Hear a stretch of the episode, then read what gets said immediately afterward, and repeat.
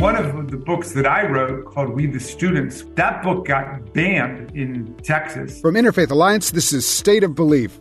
I'm Interfaith Alliance President Reverend Paul Brandeis Raushenbush in Massachusetts. The same week that I learned that my book was banned down there, I, uh, Vladimir Putin banned me for life from ever entering Russia. I, I, I made some good enemies uh, that week, I suppose. Since 2017, Democratic Congressman Jamie Raskin has been representing Maryland's 8th Congressional District. The co leader of the Free Thought Caucus on the Hill, he's a member of the Select Committee to investigate the January 6th attack on the United States Capitol, as well as of the Judiciary and Oversight and Reform Committees, among others. In an age where Congress continues to be dominated by Christian identities and worldviews, Congressman Raskin is unusually representative of where much of the nation is heading, belief wise. We'll lean into that perspective as we look forward to the 2024 election cycle. This is about equality. This is about equal access, um, and so that's that's why this legislation is is so critical. Earlier this month, a group of legislators from both houses reintroduced the Freedom to Vote Act which includes strong provisions to expand voter access and counter attempts to undermine our electoral system. Interfaith Alliance Senior Director of Policy and Advocacy Darcy Hirsh will be back to discuss why this is an issue for the interfaith agenda. We're very proud of the show we're putting together for you week after week. To get these important conversations in front of more people who need to hear them, we've partnered with Religion News Service the leading religion journalism organization in the country. And as part of the RNS family of podcasts, there's a next generation podcast I want to make sure you are subscribed to. Please visit stateofbelief.com slash new podcast. And this is very important. The podcast feed you are listening to right now will be discontinued soon. Please be sure to subscribe to The State of Belief at Apple Podcast or your favorite podcast platform or at stateofbelief.com slash new podcast. State of Belief is made possible in great part by the generous support of our listeners. If you've made a donation, thank you for helping to get these conversations heard by more people who need them. If you haven't pitched in yet, information on how you can help keep this show on the air is available at stateofbelief.com. And you can find out more about the work of Interfaith Alliance and join us at interfaithalliance.org. And now to my first guest. Representative Jamie Raskin of Maryland is co chair of the Congressional Free Thought Caucus and served as lead impeachment manager for Donald Trump's second impeachment trial. He's also an outspoken proponent of respect for Americans of diverse belief and faith systems, and I'm delighted to have him with us today. Congressman, welcome to State of Belief. Great to see you, Paul. Thank you for inviting me to do this. I, am thrilled let me start by saying thank you for your service to the country, to uh, all the ways that you have shown up, stood up, spoken up about how government can work for all the people and also how decency can still prevail in government. So I want to start out just thanking you for all the ways you have shown up and become like an exemplar for uh, government in America. So, so thank you. And I want to start by giving you an opportunity to tell me and my listeners about the Free Thought Caucus because it's it's something that is so intriguing to me and I know you were involved and I think in the founding of it. So what is the Free Thought Caucus in Congress and what uh, need is it filling?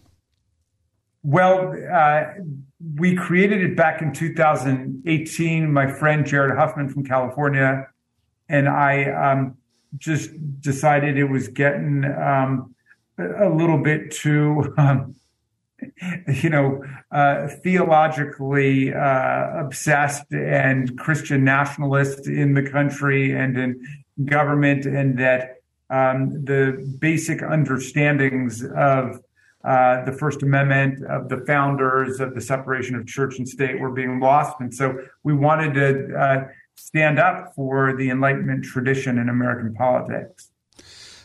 Well, it seems absolutely necessary. But what's interesting to me is if you look at the people who are involved, it's people from different faith traditions, different backgrounds. Some may identify as secular or humanist. Others have other traditions, including Muslims, Christians, and yourself as uh, a person of Jewish heritage. How does your own tradition, your background, factor into Free Thought Caucus and into your own sense of what governance is?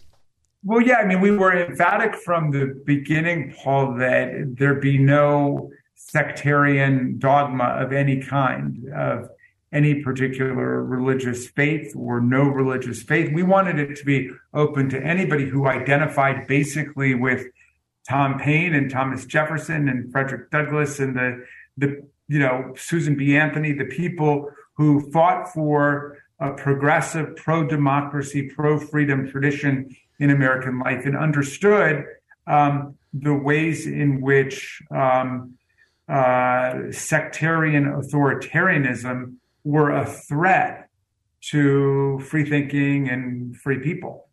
Exactly. I mean, that's, I think it's so important that this does not have to be, to, to want to create uh, appropriate boundaries between government and religion does not mean you're anti religion. It means that you're actually trying to get both to thrive in their own way, but not to let religion become too much involved with the um, with the machinations and to use the power of the state to impose a vision on the rest of the people. I think that that's what we're seeing with Christian nationalism, well, which is so dangerous. I mean, the, the, way that I think of it is that um, we need a strict separation of church and state, which was what Jefferson advocated in his letter to the Danbury Baptists, where he came up with the metaphor of the wall of separation. Um, but we don't have a separation of religion and politics because um, religion, like other systems of belief and values, can come to inform how people feel about things and what they believe in and what they want politics to accomplish. So there's no separation there. But when it comes to the government, um, the government cannot endorsed and advanced religious dogmas and impose them on the people. And um, I think that the best understanding of our First Amendment is that we have no establishment of religion and we have free exercise of religion, and they support the same value because you can't have free exercise of religion and freedom of thought, freedom to choose your own religion and worship as you please, or not to have any religion and not worship. If one group is able to capture state power and impose uh, religious tests and religious dogma on everybody else. And so the anti establishment principle and the free exercise principle stand best when they stand together. That's what creates real freedom of religious choice and freedom of thought. Have you had success with the Free Thought Caucus reaching out to people who often bring religion into their politics and to invite them into conversation saying, let's have a real conversation about the way politics and religion can work together, but not exactly as you say, not impose a um, religion upon the state. Have you had yeah. any success with that? I mean, I had a very interesting um, uh, conversation with a conservative Republican uh, friend who's, uh, you know, describes himself as um, uh, fundamentalist, born again, I suppose. Um, and, you know, and I made this distinction between church and state separation versus religion and politics, where people can freely interweave the two if they like. Um, and he said, Well, you didn't have any problem with Dr. King being involved in politics because you liked his politics. And I, I, said, I don't have any problem with anybody exercising their First Amendment rights and being involved in politics. But understand this Dr. King's agenda politically was never to impose prayer in the schools or to take government money and give it to churches were to um, violate the separation of church and state. His political agenda was civil rights and the Civil Rights Act of 1964 and the Voting Rights Act of 1965 and reducing the military industrial complex and investing in um, social development and education and so on. So what motivated him to get there was undoubtedly a profound um, spirituality and religious faith and understanding of what it meant for him to be Christian, no doubt. Um, and that's all to the good. I mean, you know, I, I, I, tremble to think where American politics would be without the influence of the Black church. Right. In fact, there's an interesting book by Susan Jacoby about this, where she describes the way that social and political progress in America have depended upon um, a strong political coalition among progressive religionists from every faith tradition and non-believers. And right. the civil rights movement is a great example of that. I mean, you know, you had uh, Dr. King and the Southern Christian Leadership Conference, which was basically black ministers from all over the country who became the bulwark and the heart of the nationwide civil rights movement, and SNCC, the Student Nonviolent Coordinating Committee, which were a lot of young people who were not, uh, you know, religiously organized, and many of them were free thinkers and, um, you know, didn't adhere to a particular uh, church doctrine. But together, it was the combination of the freethinkers and the secular reformers with the progressive religionists that made the civil rights movement happen, including Rabbi Heschel and and many many others uh, who showed up yes, in that way. When I'm thinking yeah. of uh, freedom of thought right now and Free Thought Caucus and other ways that we need to be uh, maintain our freedom of thought, I my mind goes to book bans. My mind goes to ways that people are intentionally trying to limit the the kind of information that we can receive. Talk to me about you know we're we're Interfaith Alliance is very involved in the in the struggle to to say actually book bans are against religious freedom because they're against the freedom to believe what you want to believe and to learn what you want to learn. I'm how do you how do you understand um, in your own framework the the efforts to to ban books and, and curtail uh, education in the way that is being done in in states like um, Florida, states like Texas? Well, um, one of the books that I wrote called "We the Students," which is about all the Supreme Court cases that affect young people in school, like locker searches and drug testing and censorship of yearbooks and newspapers and school prayer. That book got banned in Texas, um, in um, a number of counties, and by the Texas State School Board.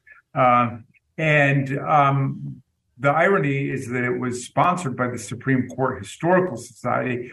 Um, so um, uh, I've thought a lot about this book ban thing. By the way, the, the same week that I learned that my book was banned down there, I uh, Vladimir Putin banned me for life from ever entering Russia because of my pro-Ukrainian activities. So um, I, I, made some good enemies uh, that week, I suppose. But um, look, book banning has been a central fixture fixture in authoritarian politics and fascist movements forever book banning, book burning, attacks on books, attacks on education. I mean, there, you know, you, have got to view the ban on books in the attempt to uh, stop critical uh, race theory, by which they mean any teaching of the actual history of the country uh, with respect to racism and white supremacy. Um, all of these are efforts basically to to condition the children of America, the young people of America, um, to get ready for being subjects in an authoritarian society. I mean, it's schooling people for authoritarianism. Wow, is what they're really doing. So um, I see it, you know, in explicitly political terms. It's part of a right wing agenda, um, you know, to uh, undercut voting rights, to roll back civil rights, to attack libraries, librarians, right. books, right. Uh, educators um, to wreck the public schools as much as they can. Ugh. And, um, you know, they've got a wrecking ball agenda. I mean, you know, I go to work with these people every day. Um, they don't come saying, well, what are we going to do to strengthen American communities this week? What are we going to do to improve public health? No, they come in and they say, well, how are we going to trash trans children this week, or how are we going to, um, you know, attack the Biden family with conspiracy theories and so on. Like that's the agenda. Oh, it, it is very, very frustrating. And you, you know, you often speak up and you name it, and we certainly appreciate it. Those of us who hope for a government that will actually deal with the, the problems that are pressing uh, our people. You've personally dealt with a lot of difficult things over the last um, decade. And, you know, I think in some ways, the way you've been open about um, the loss of your son, the, your own um, health, it's also allowed people to feel like, okay, a public person like that can be forthright can be can offer wisdom and pain. And I, I I know that's not like your primary job as a congressman and as a as a leader, but I do want to just you know say commend you for it and and wondering like for you personally like leaning into your Jewish tradition or or what what gives you strength given what you've had to go through. Well, you know, I derive strength from wherever I can find it. Um, undoubtedly, um, you know, our synagogue, our rabbi, our congregation, you know, have been extremely supportive and encouraging. Um, and that's true also of lots of other people's churches and synagogues and mosques and and people completely outside of any particular religious community. I mean, you know, one of the criticisms I have of uh, some of the you know critics of religion in America is that they don't understand that lots of people are organized in religious communities and religious life. It's not you know they look at um, you know scary religious cults like the Church of Scientology or like what we saw with the right wing um, Christian nationalists on January 6th or you know, there's a really interesting documentary I saw recently called Shiny Happy People about uh, an authoritarian Christian cult um, that pulled the wool over a lot of people's eyes. But, um, you know, it's a mistake to characterize all religion in that way because it, not all religions are like that. Not all religions are built on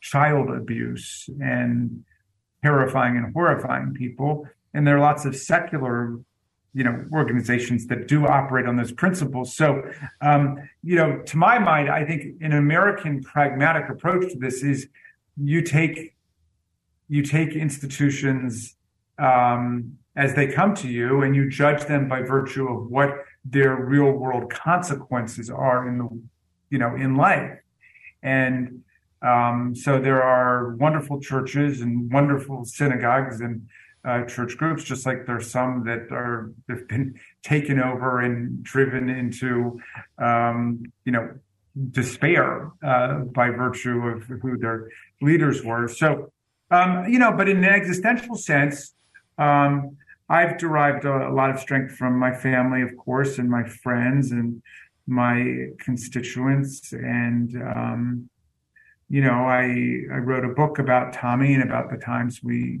we came through ever since we lost him on the last day of December in 2020. Um, and um, so the writing has been somewhat, you know, cathartic for me um, to try to understand best that I can everything that happened with Tommy and everything that's happened in America with January 6th and COVID 19 and impeachment and everything. Um, and um, yeah, I, I mean, I I know eh, you know there's a, a poem by the Spanish poet Machado where he says, "Walker, there's no path. The the path must be created by walking." You know, and so there's not one way to get through a catastrophe mm. like that, um, or any of the you know traumas of our time. Um, and so you know, we do our best. But for me, politics has been an important part of it because I feel like I'm able to channel uh, a lot of the emotion and angst of these times into some constructive action. Absolutely. Thank you for that answer. We'll take another break now and be back with more of this conversation with Representative Jamie Raskin. If you miss any part of today's program, you can hear full episodes of State of Belief anytime on our website. And please make sure you subscribe to the Next Generation podcast because the feed you're listening to today will be discontinued soon. Please go to stateofbelief.com slash new podcast. That's stateofbelief.com slash new podcast. You're listening to State of Belief where religion and democracy meet.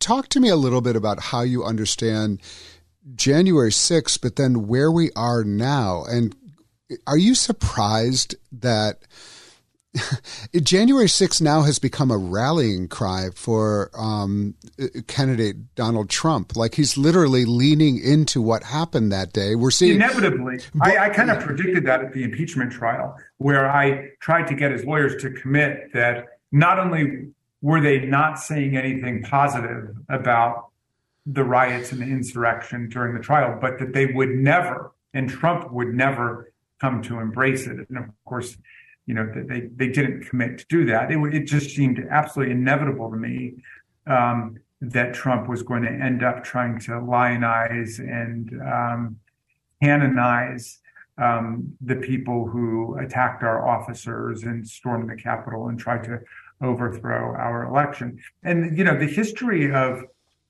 coups all over the world um, is that if you don't soundly defeat the political coup makers. And if there's no reckoning in the justice system, they will come back again. And the, the biggest indicator of a successful coup is a recently failed coup where the coup perpetrators are able to diagnose the weaknesses in the existing system and also what mistakes they made. Um, so um, you know, there will be an effort by Donald Trump and his party, which is now operating like an authoritarian religious cult, um, to take the presidency back by any means necessary. We've already seen that they've been willing to use violence.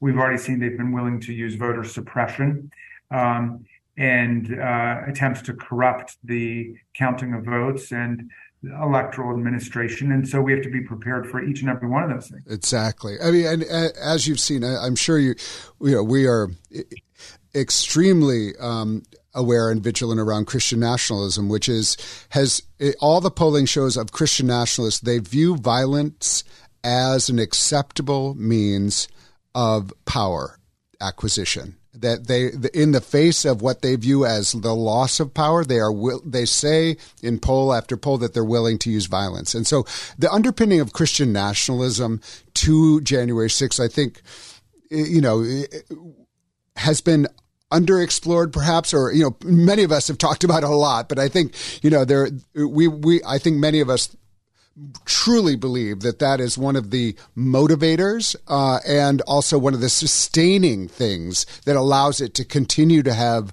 um, power among a certain um, and diminishing part of American population, but for that fact of diminishing, wanting to keep a hold of power no matter what and by eh, by using any sort of force necessary. That's right, and Donald Trump has. Um, a, an expanding and proliferating control over this shrinking part of the American population, but it's becoming ever better organized and mobilized under him. So it's going to be a race between the democratic will of the pro freedom majority in America versus the bag of tricks that they have the gerrymandering of state and federal districts, the voter suppression tactics, right wing judicial activism, corporate dark money, uh, propaganda, uh, disinformation, and so on. I would add to that terrorism. I mean, the, the, all across the country, we are seeing them using the threat of violence in order to suppress, you know, voters, but also like you know, we we in in Southwest Florida, we had a we had a Interfaith Alliance um, organizer and member who um, was a was a rabbi who spoke up against Christian nationalism and was followed to his car. And and you know you have this sense of like threat. And I I just want to you know I just I find this you know this uh, unacceptable um, road that they are traveling down, and we just have to, you know, I think you've named it very well. It's this race, and I do think we have to really uh, take it seriously. A quick, if you can, comment about the judiciary. You may or may not know that Louis Brandeis was my great grandfather, and I grew up venerating the court. I mean, my father was a law professor. You know, I, I was very like, yeah. oh, the law, it's the highest. You know, I literally the first time someone said that the law was like, you know, not a weapon for good. I was just like, really? Uh, you know, all the lawyers I know are like really out there trying to fight the good fight.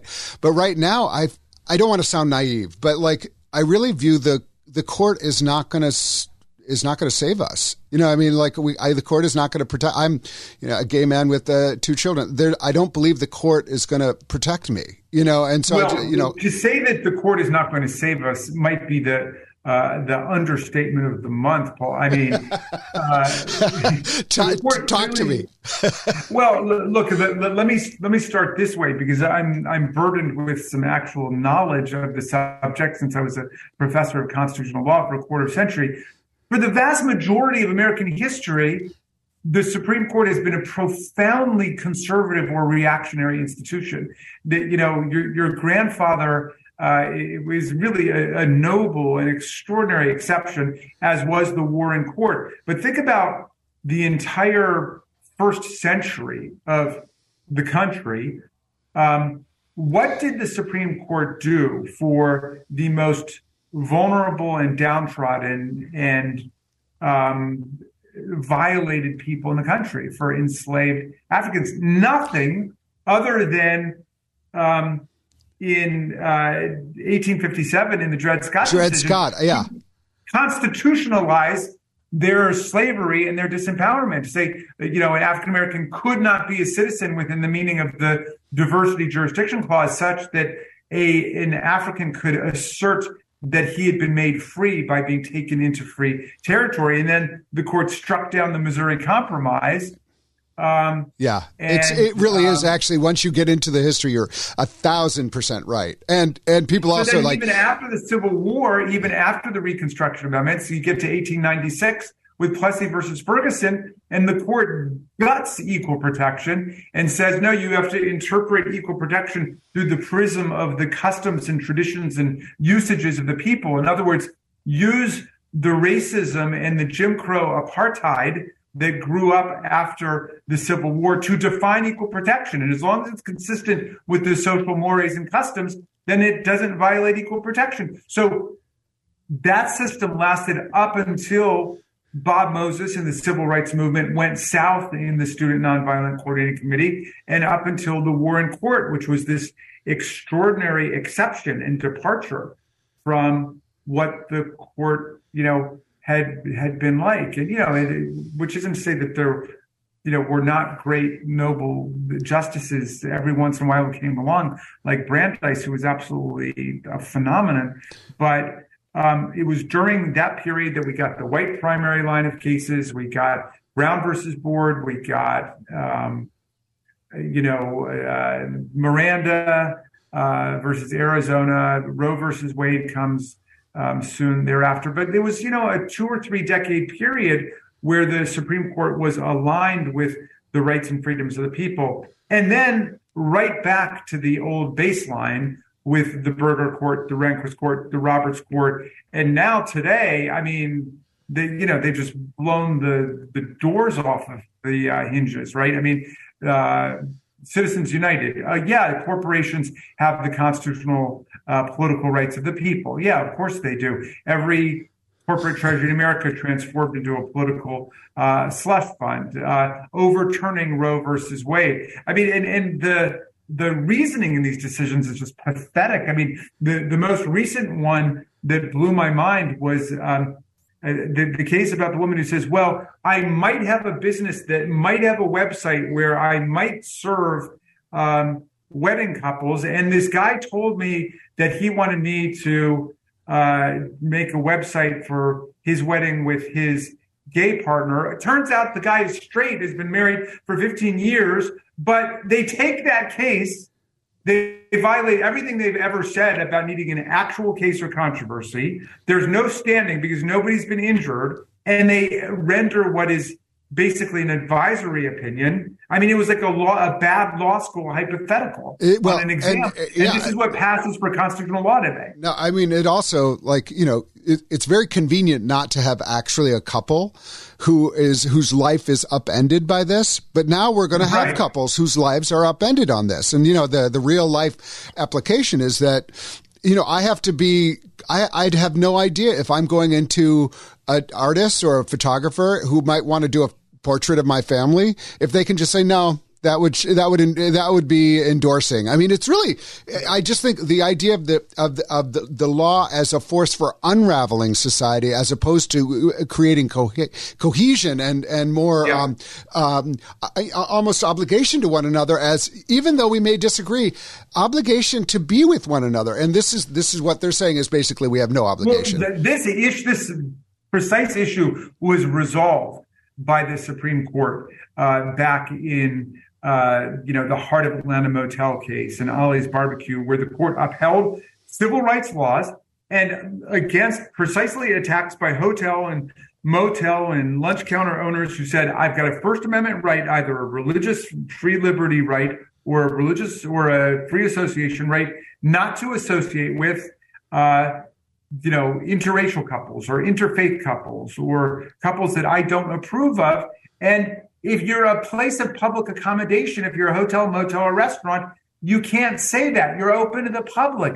That's the authority of the state to decide. So if you've got a First Amendment right to say, oh, you're violating my creative rights by making me, you know, decorate a cake by putting, you know, the name of, um, you know, gay wedding partners on it. You can do that for interracial couples. You can do sure. that for interfaith couples. Sure. I mean, you know, and then we've just undone all of civil rights law. Exactly, exactly. Listen, you you you have so much flying at you all day, literally, because you're in the you're in the pit. It really looks like that. Sometimes you like look at the Congress, you're like, okay, like where are the lions and where? I mean, this is like a mess, a mess. And people, you know, I I I, I hate to name names, but for Marjorie Taylor Greene to talk about decorum is the most crazy thing in the world. I mean, it's just it, it really is. It's troubling deeply. So you're surrounded by this.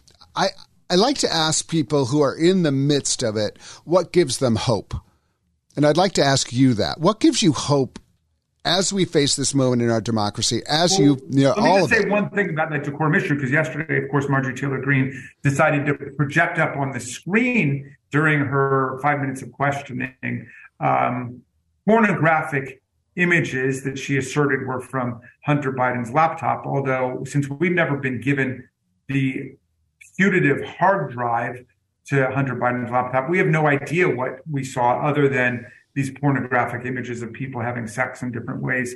Um, I mean, that doesn't violate the rules of decorum of the House, and we don't have rules of decorum in the House. There was nothing relevant about it. It wasn't like we were having a hearing about pornography or human trafficking or something where you could conjure up some reason that would justify it. They were making a claim about how there was political interference in the tax prosecution charging decisions.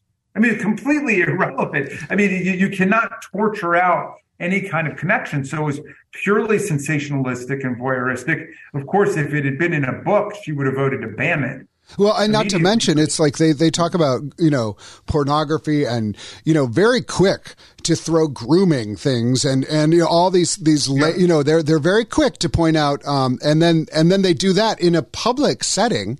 I mean, it was really, yeah. it was absolutely yeah. unbelievable. But let me, let me tell you this. I mean, I'm finding reasons for hope all over the place. I mean, I'm finding reasons for hope in all of the great young people out there who are beyond the lunacy, the conspiracy theory, the paranoia, the racism, the anti-Semitism, the homophobia, the immigrant bashing. They uh, also, alas, are a little bit beyond grammar too, but we're working with them on that. Um, but it's a marvelous young generation, and I derive a lot of hope from prior generations of Americans who overcame odds worse than we face to defeat forces of right wing authoritarianism and racism. And, you know, we're able to face their burnout or their own stress and anxiety in a way such that they could uh, move forward. And we can derive a lot of inspiration from uh, them. And, you know, my, my dad used to say to us when we were growing up, when everything looks hopeless, you're the hope. Oof. So I, am finding hope in, um, you know, the values I was raised with, and I find hope in the people that I meet every day who are rejecting the lunacy. And I do believe, I hope this doesn't sound too partisan for your totally nonpartisan broadcast, but I do believe that in the final analysis, it's going to be a showdown between the party of democracy, the Democrats, and what used to be Lincoln's party, a party of freedom and anti slavery and anti know nothingism that has become an authoritarian cult of personality. That cult of personality will be a collection of cults. You got to check out this documentary, Shiny Happy People, and you see what the social basis is for the Republican Party today. It's really wounded, injured people who are in cultish type political or religious organizations. I mean, that that's like the heart of who gathered on January 6th when Donald Trump called them all together. And the ones who fortunately were not part of that are waking up. I mean, there's this uh, a wonderful woman who was a 69 year old grandmother who got caught up in it um, and um, got arrested. She spent two months in jail.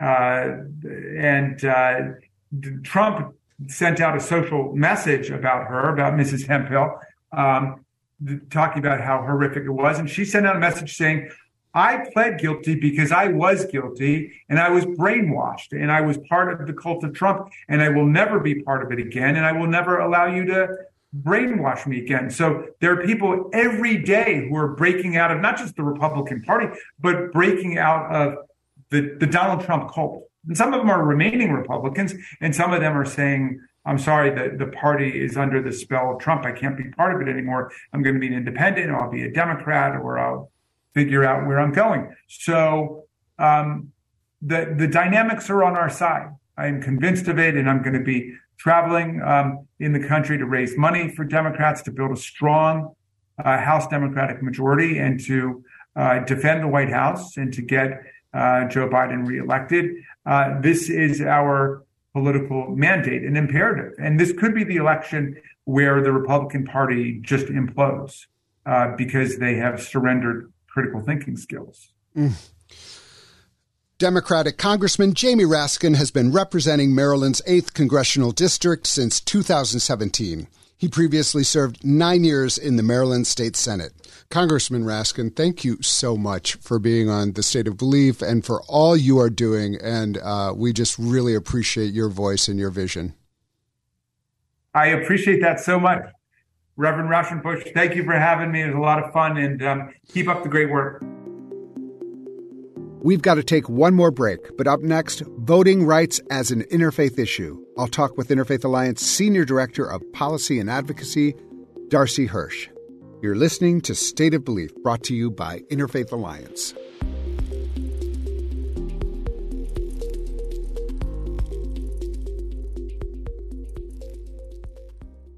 Recently, Interfaith Alliance announced support for proposed legislation from U.S. Senator Reverend Raphael Warnock of Georgia.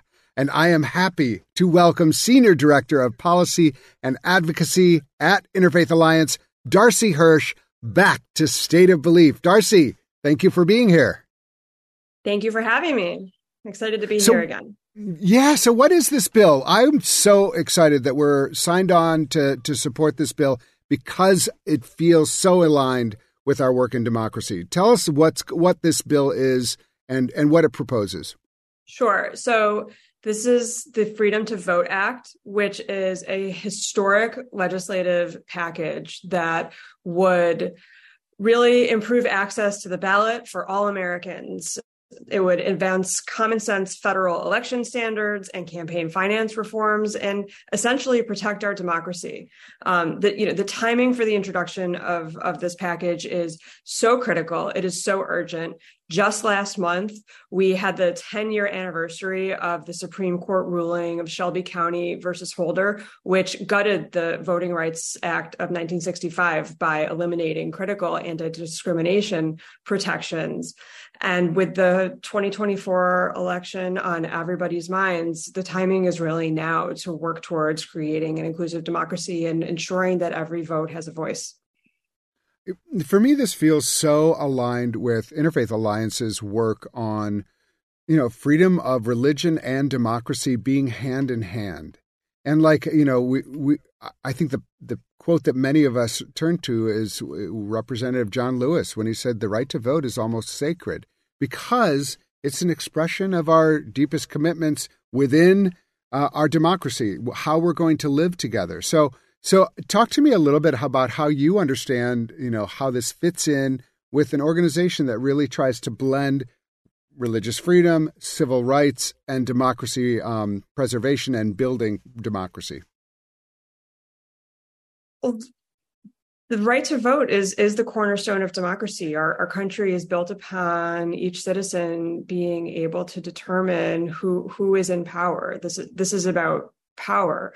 And when we're thinking about civil rights, when we're thinking about LGBTQ equality, when we're thinking about support for our public schools, fighting discrimination against all kinds, supporting separation of, of religion and state, um, it's really our, our voice at the ballot box that ensures that our leadership is ensuring the civil rights of, of all. And it is the obligation of, of the faith community to guarantee these rights and speak out and say that that our faith believes that inequality in humanity and in full civic participation and so i think that you know our engagement in the 2024 election um, mobilizing advocating ensuring election protection, election integrity is really critical to the work that that we do at Interfaith Alliance in protecting our democracy.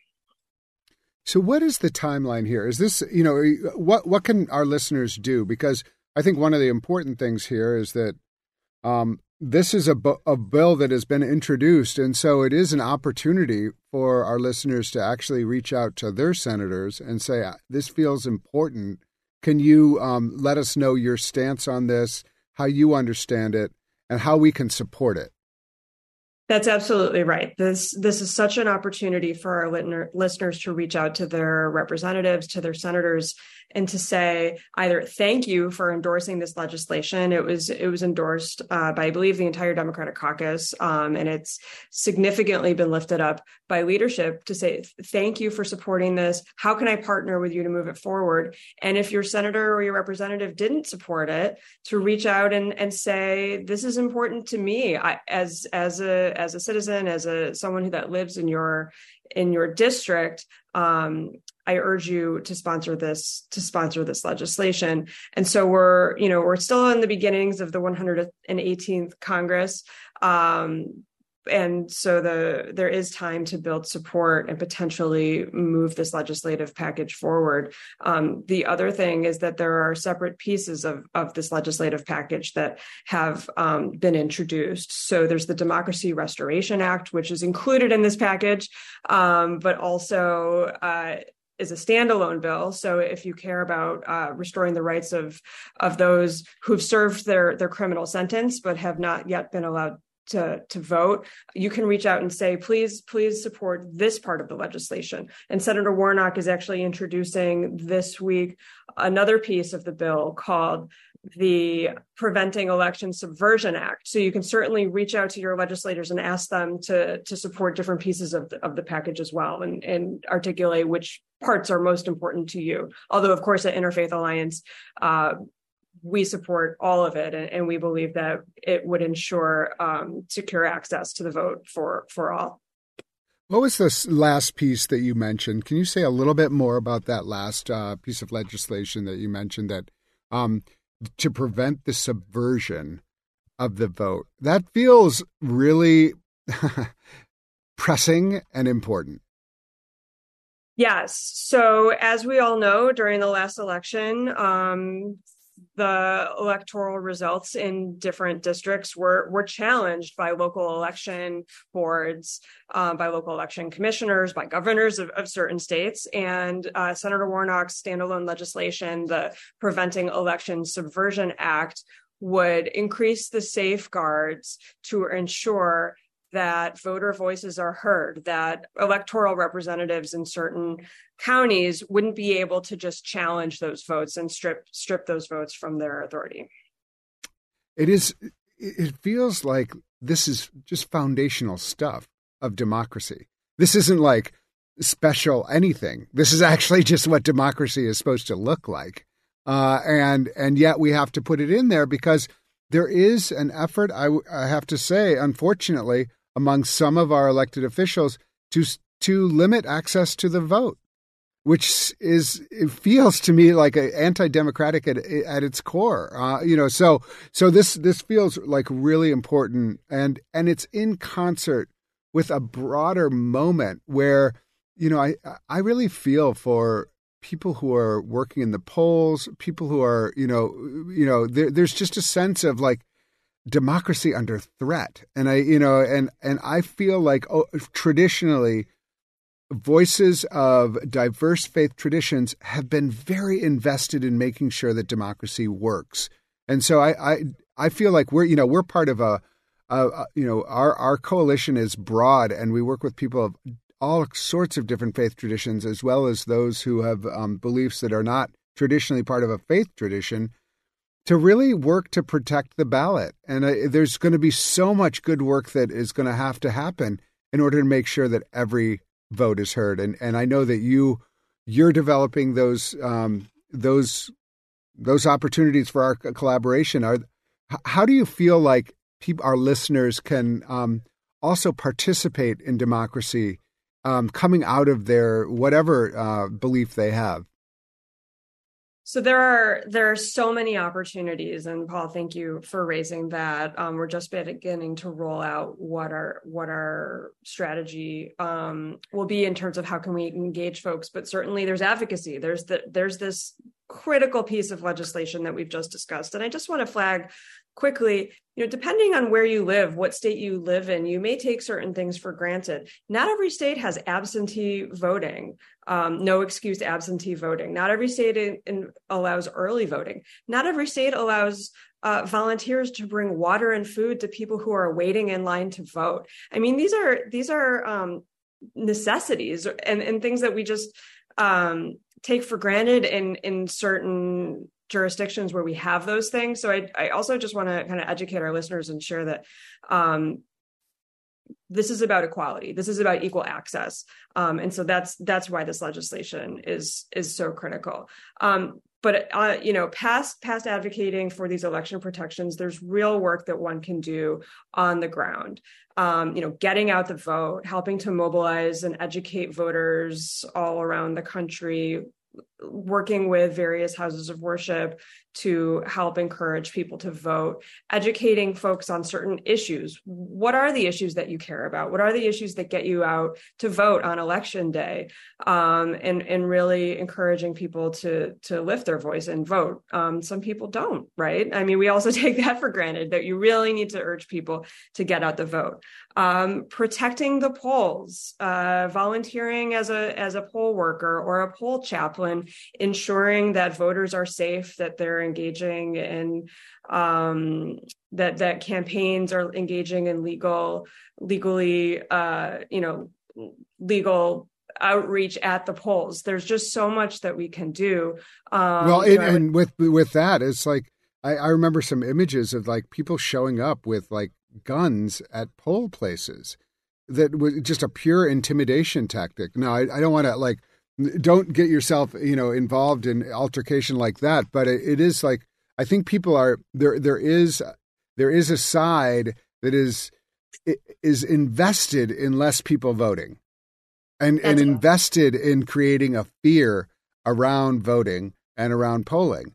And you know they they would say oh we're protecting the poll well no you're not protecting you're actually intimidating um, and so like you know this is this is a real stuff and I think what, one of the things that the reason we're we're so supportive of um, Senator Warnock's work is that you know, this is this all of this this feels foundational to the democratic process, and we want to, you know, we as a as an organization that is working on democracy and freedom of belief and freedom of of um, being able to live out our freedom of belief. Uh, this this feels foundational. As long as I have you here, like, what are some other things that are like, you know, it, it's you're you work, you know, in in on Capitol Hill, you work like in Washington D.C., and so like you know, it's also it takes a long time. It's coalition building. But what are some of the things that you're working on uh, that you're excited about that you think are really important that our listeners might uh, be able to learn about? Great. I'm so glad you asked. And of course, I'm I'm really excited about the Freedom to Vote Act and everything that goes hand in hand with with this legislative package. Um, you know, following Pride Month, we are very excited to be working on the Hill uh, to support passage of the Equality Act. Um, which would guarantee full civil rights for the LGBTQ community, particularly following the attacks of of the 303 creative Supreme Court decision uh, and the over 500 anti trans and LGBTQ bills introduced on the state legislature level our support for federal LGBTQ equality is more critical now than ever. We're actually convening a, a national coalition this week of faith based organizations in support of this legislation because we have to get faith voices out there in support of LGBTQ equality. The narrative has been hijacked by folks on the religious right, and we really need to get faith voices out there saying that they are committed to full equality and inclusion and, and express support for the LGBTQ community. Um, I'm just excited about that coalition, and I think there's a lot that we can do. Um, the other thing that I'll say is that the Senate and the House are, are wrapping up their work uh, for the summer, hopefully this week, and they'll be headed home to recess for the month of August. And this is a critically important time for you to meet with your member of Congress, arrange a district meeting, invite him or her to your house of worship or to your community center to learn about their priorities and share your priorities. It's a really key time for relationship building um, on both sides. And so I would encourage listeners to reach out to their member of Congress during this August and, and see if you can set up a meeting. Yeah, there's so many things that that we talk about here, and that and that we are working across the country on. Um, you know, the other things that I know you're working on, and and we will have you back soon. But you know, the whole question about education and the attack on education, public education, the question of reproductive rights, and and how you know religious actually freedom of conscience, freedom of belief, um, it, it dovetails completely with the you know how you are able to to make decisions about your um, your reproductive rights. And so there's lots of things that um, are in the works, and and I know you're doing so much. But um, today, you know, just really pleased, you know, in, in concert, especially with our conversation with um, Representative Raskin and and his you know his vision and the important moment we're in in our democracy. It feels so important that people are aware of what's at stake in our democracy right now and why we need to step up um, and make sure that everyone has the right to vote. So,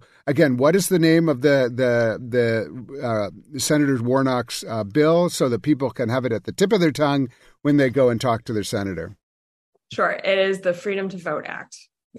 That is easy to remember and very clear. And right. so, let's all get out there and um, and make sure that the Freedom uh, to Vote Act is talked about that if people are saying, "Oh, I don't support the freedom to vote," then you ask them, "Well, why?" Like, I mean, I actually think like everything you talked about, like let's avoid subversion, let's avoid voter suppression, let's uh, like if you're opposed to that, then why are you opposed to that? And how does that fit with the, the mandate to allow people to express themselves and express their deepest beliefs in in coming together in our democracy? So uh, Darcy Hirsh, thank you so much for all of the work that you do and for um, for all this great uh, conversation today. Great. Thank you so much for having me. And that's all the time we have for this week's State of Belief. This is very important as part of our new partnership with Religion News Service for distribution and expansion of this show. The podcast feed you are listening to right now will be discontinued soon please be sure to subscribe to the new and improved podcast called The State of Belief at Apple Podcasts or your favorite podcast platform or at stateofbelief.com slash new podcast. Subscribe to The State of Belief today. We need your help keeping State of Belief on the air. I hope you'll consider being a partner in this crucial work by making a financial contribution today. Information on how to donate is available at stateofbelief.com. That's stateofbelief.com. And you can also be a part of making sure informative and encouraging voices like these are heard by sharing this program with friends and family. Let's get more people listening and more people taking part, both on and off the air. And join the conversation. Follow us at Facebook and Twitter at State of Belief and share State of Belief with the people in your life. The views and opinions expressed on this program do not necessarily reflect those of Religion News Service or Religion News Foundation. State of Belief is produced by Ray Kirstein and is a production of Interfaith Alliance. Become a member today at interfaithalliance.org. And be sure to join us next week. I'll be in conversation with scholar Andrew Whitehead. His ready for pre order new book is titled American Idolatry How Christian Nationalism Betrays the Gospel and Threatens the Church. I can't wait. Until then, I'm Paul Raushenbush on State of Belief, where religion and democracy meet.